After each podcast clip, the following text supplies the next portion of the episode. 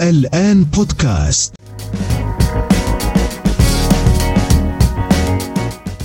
النفط والغاز هما الأساس في الشرق الأوسط وشمال إفريقيا حتى 2050 مقال منشور في صحيفة العرب اللندنية. يقلل تقرير صادر عن مركز الدراسات الاستراتيجية والدولية التوقعات التي تزايدت حدتها خلال السنوات الأخيرة بشأن تراجع الاعتماد على النفط والغاز وما قد يشكله ذلك من تهديد لمنطقة الشرق الأوسط وشمال إفريقيا التي تعتمد اقتصاداتها بشكل رئيسي على تصدير الطاقة. تشير دراسات إلى أن الحديث عن نهاية وشيكة لعصر النفط والغاز في ظل الضغوط لتقليل الاعتماد على مصادر الطاقة التقليدية من أجل مقاومة الاحتباس الحراري. ليس سوى مجرد تقديرات لا تمت للواقع بصلة لافتة إلى أن النفط والغاز ما زال أساس اقتصادات دول الشرق الأوسط وشمال إفريقيا.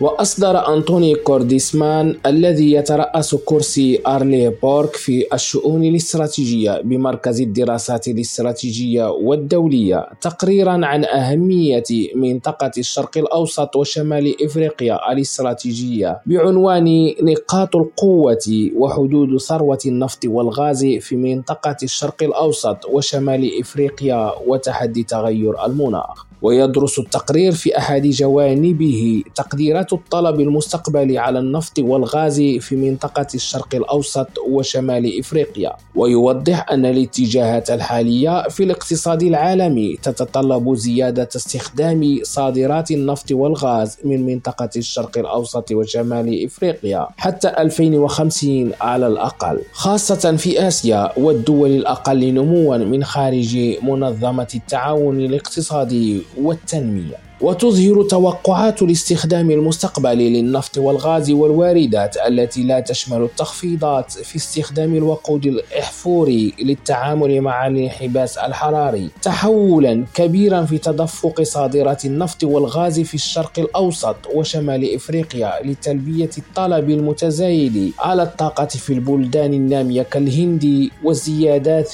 المماثلة في صادرات النفط والغاز بهدف السماح للدول المتقدمة الكبرى مثل الصين واليابان وكوريا الجنوبية بتقليل الاعتماد على الفحم كما تظهر تحولا نحو زيادة استخدام واردات الغاز الطبيعي للحد من استخدام النفط. وتشير تقديرات هذه التحولات إلى أن هذا يمكن أن يزيد بشكل كبير من إجمالي الطلب الآسيوي على صادرات النفط والغاز حتى 2050 ويسلط قسم من التحليل الضوء على قضية رئيسية تشكل مستقبل منطقة الشرق الأوسط وشمال إفريقيا خلال الفترة الممتدة من 2023 إلى 2050 ويوضح أن توقعات تغير المناخ الحالية تثير أسئلة مهمة حول الاستخدام المستقبلي للوقود الأحفوري الذي يبقى أحد المصادر الرئيسية للدخل التجاري والثروة في المنطقة وتنتشر شكوك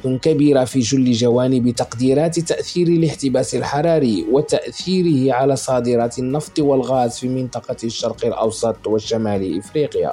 تأثير مقاومة الاحتباس الحراري كما تعتمد بعض تقديرات الطلب المستقبلي على النفط والغاز نهج العمل كالمعتاد للتنمية الاقتصادية العالمية التي تفترض أن الجهود المبذولة للحد من ظاهرة الاحتباس الحراري ستظل محدودة نسبيا. وتتوقع التقديرات أن الدول المستوردة لن تخفض وارداتها من النفط والغاز للوصول إلى مستوى محدود من الطلب على الوقود الأحفوري الذي تدعو إليه السياسات الوطنية. الوطنية والإقليمية الحالية. وتبرز توقعات هيئات وكالة الطاقة الدولية أن الجهود المبذولة في تقليل آثار الانحباس الحراري حتى 2050 ستتطلب تخفيضات هائلة في الطلب على النفط والغاز. وقد يكون لهذا تأثير كبير بنفس القدر على الطلب على صادرات النفط والغاز في منطقة الشرق الأوسط وشمال إفريقيا واقتصاديات الدول المصدرة الرئيسية ويجبرها على تغيير اقتصاد اقتصاداتها وتنميها بشكل جذري واستثمار ما يكفي من عائدات صادراتها قبل حدوث مثل هذه التخفيضات لتكون مصدر دخل رئيسي ودائم.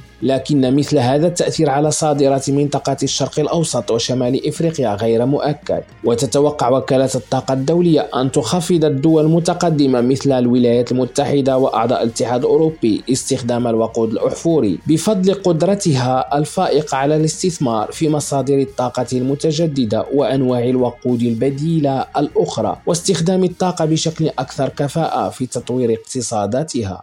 وبناء على ذلك يظهر أن تخفيض صادرات النفط والغاز في منطقة الشرق الأوسط وشمال إفريقيا محدود بسبب استمرار الطلب من الدول الآسيوية الأقل تقدما والدول النامية الأخرى.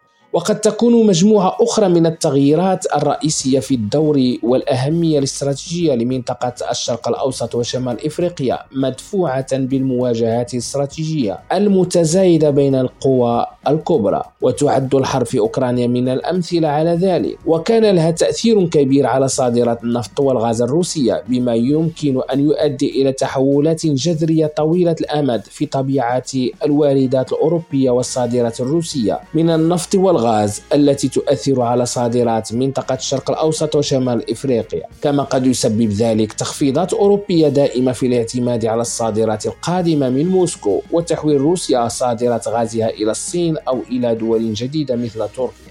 وفي الآن نفسه تبقى الحكومات في حالة تنافس على تحقيق الاحتياجات عبر الإنفاق الحكومي بين الولايات المتحدة والاتحاد الأوروبي والدول الأوروبية الأخرى. وفي دول مثل اليابان وكوريا الجنوبية والصين بما يمكن أن يضع قيودا كبيرة على مثل هذه الاستثمارات في إمدادات الطاقة الجديدة والمرافق المرتبطة بإنتاجها.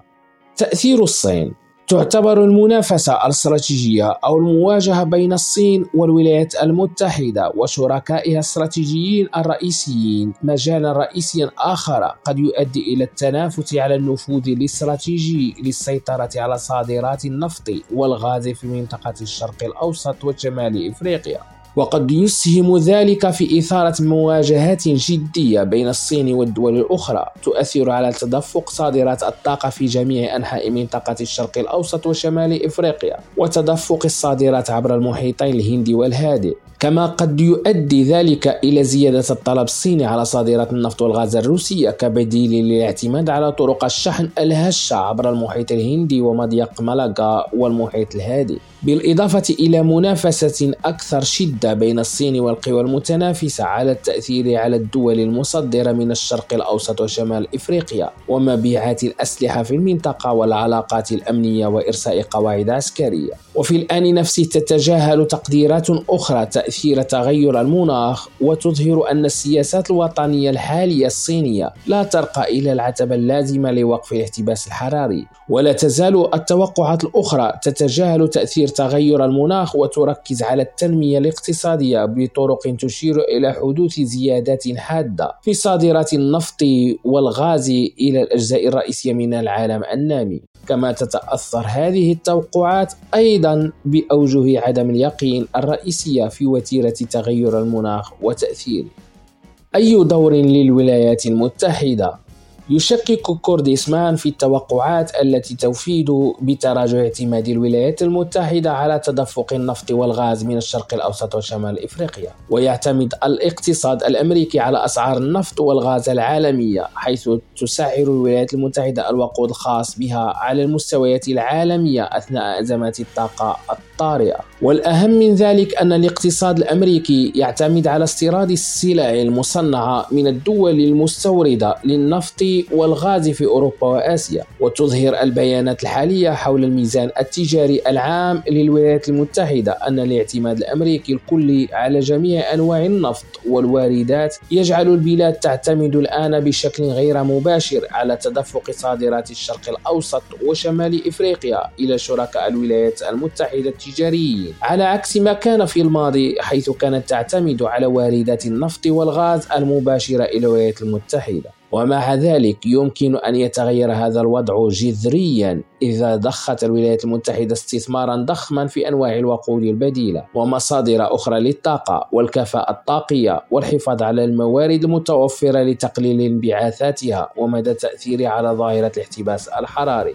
وسردت وكالة الطاقة الدولية هذه الافتراضات في توقعات الطاقة العالمية لسنة 2022 لكنها غير مؤكدة إلى حد كبير. وتواجه الولايات المتحدة تحديات سياسية ومشاكل مرتبطة بالتضخم والأزمات الاقتصادية الأخرى واحتياجات الإنفاق الحكومي التي يمكن أن تتسبب في قيود كبيرة تحد من الاستثمارات.